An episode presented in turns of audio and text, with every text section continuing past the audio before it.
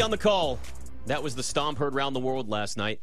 It got physical, a lot, a lot of scuffles, a lot of words, and then Draymond Green decided to go full heel and start yelling at fans in the stands, hand to the ear and waving. He Draymond embraces those moments, but you could the camera eventually panned to Steph Curry, and the look on his face was pure exasperation. He just was like, I can't believe we got to deal with this again. And I thought it was going to be one or two ways, guys. That was either going to wake up the Warriors or it was going to wake up the Kings. And it woke up the Kings, and the Warriors looked completely lost. And Steph Curry was throwing up some ugly shots.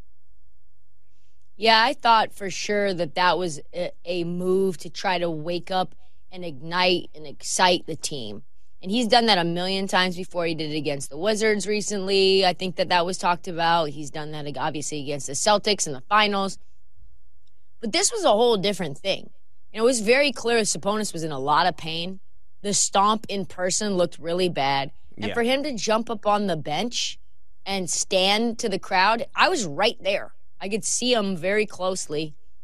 Like, what are you doing, dude? This guy is still writhing in pain right behind you, and you're pumping up the crowd like you're Rey Mysterio Jr. or Roman Reigns. Like, what are we? What are we doing? Yeah.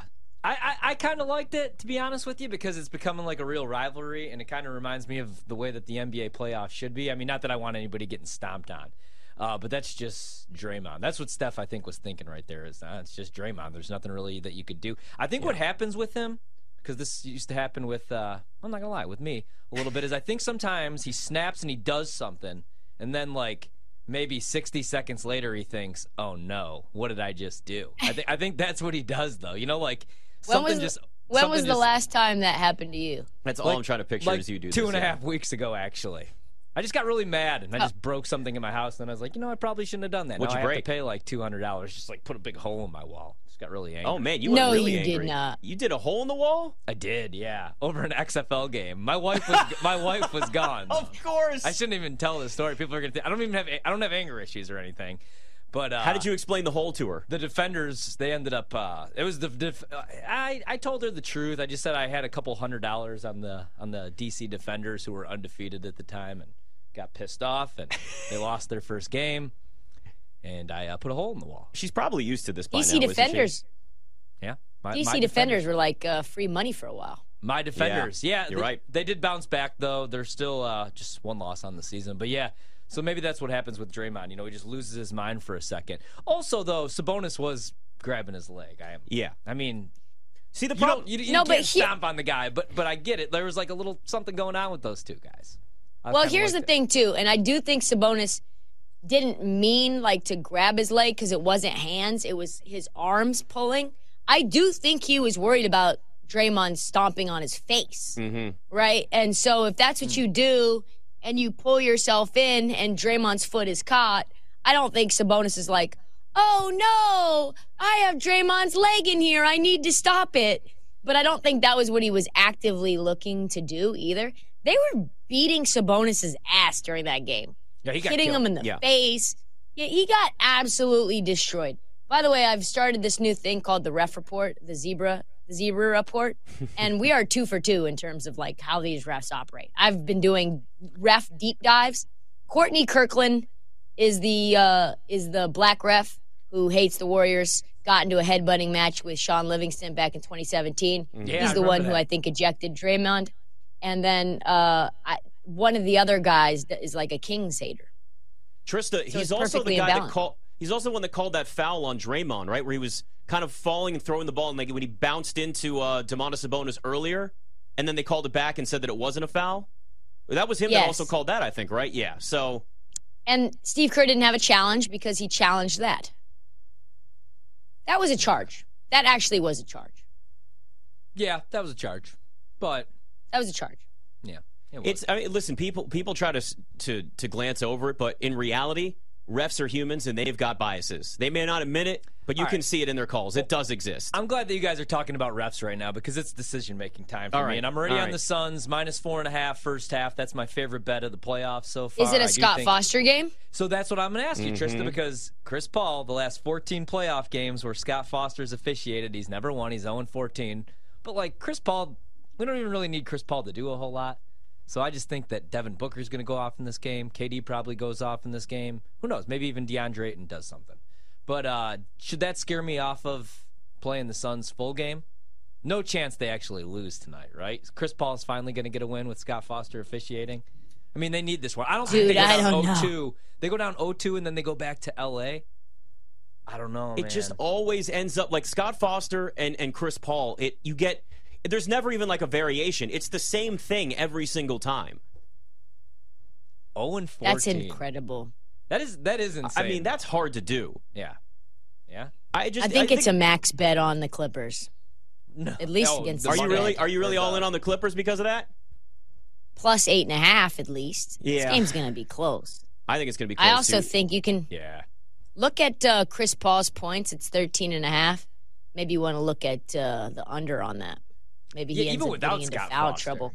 yeah. I, I like the under even without even if Scott Foster's not officiating the game. I'm just gonna stick with first half. Suns four and a half first half. That's all I'm doing. I'm not gonna bet the full game. Did you, and you're not doing any props, right? You were you were debating Booker and Durant. I'm gonna stay away from both. Uh, neither for me. I got Julius Randle under right now. I ended up taking Brunson over. I, I did it, and uh, that's it. That's it for me tonight. No more props.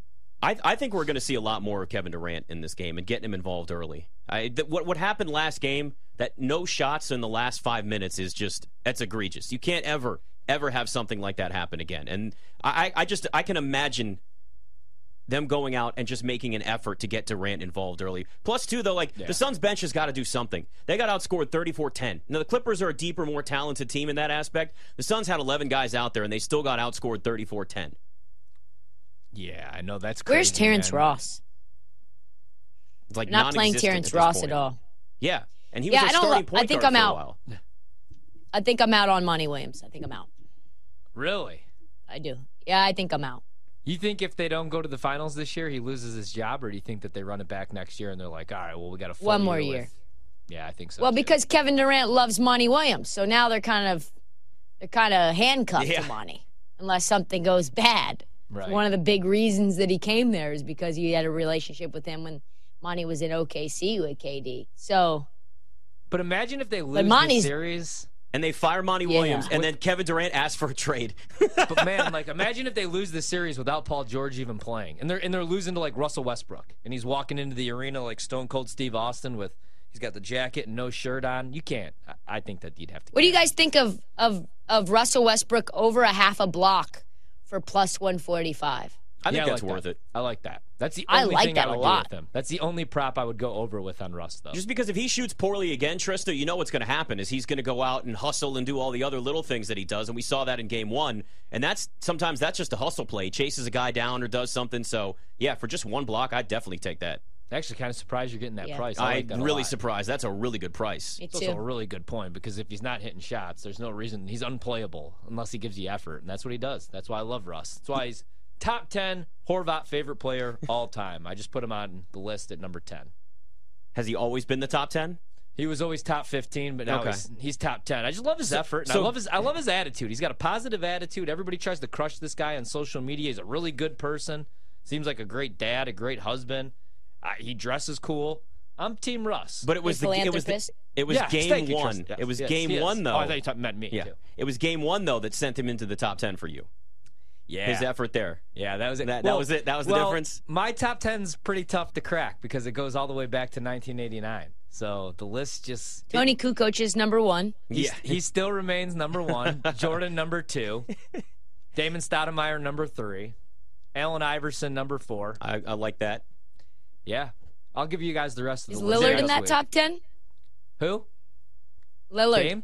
No, he's not in my top 10. Uh, too many 90s guys in my top 10. Like, I know he's kind of a mess right now, but Scottie Pippen has to be in my top 10. Bulls don't win those championships without him. That's what pisses him off because he doesn't think he got enough love.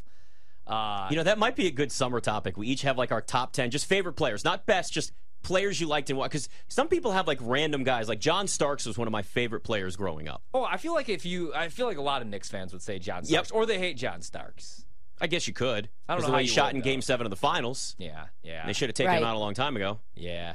I was a big uh, Dennis Scott fan for a while with the Magic. I just loved guys that would shoot threes because back in the '90s it was all just a mid-range game. Not a lot. I liked uh, three-point shooting. Detlef Schrempf. Oh Ooh. yeah, Loved I it. love He was a him. Blazer. That's right. He was a Blazer. Yeah, he was. He, he Seattle was also- Yeah, he was Yeah, on that too. finals team. That that Blazers Mm-hmm. team though, Trysta, that they had where they got Detlef Schrempf later in his career and Scottie Pippen, and it was so talented. I mean, it was like they were kind of all past their prime, but it was still such a talented roster when you go back and look at how Jim it was. Jackson. That's right. Jim, Jim Jackson, Jackson was on. that, Steve too. Smith. There's a lot of old older dudes on that team. That was the I was really Jailblazers excited. era, right? Well, the Jailblazers Yeah, was- era was like yeah. ten whole years, wasn't it? It was. There was a lot It of was. different versions of it. I Some think we looked came, it up. It's actually went. got a Wikipedia page. Oh yeah, yeah. There's like a whole breakdown of it. Oh yeah, man. Jermaine O'Neal. They had a, they had a squad though. They did have a squad. They had a lot of talent. They just were all young too. Uh, Boston's good. up ten right now. I hate it. Uh, Dejounte Murray just missed a three. Knicks up one. They were up 12-6. Cleveland came storming back for a while there. It was uh, they went on a 6-0 run. Knicks got themselves That an a ESPN one game? point lead. Uh yeah, no, that one's TNT. This is exactly what happened to Atlanta in game one, too. First quarter, they play all right. Second quarter, they just play no defense. It looks like a regular season game, and now they've given up 26 points. So, yeah, it's over. It is over. 54-42. It's gonna. This is gonna be a blowout. I, it's Hawks are done. I, the the Hawks just are, are such such a bad team. I do like that Celtics sweep price, though. I, I do think Yep. Boston sweeps. Yep.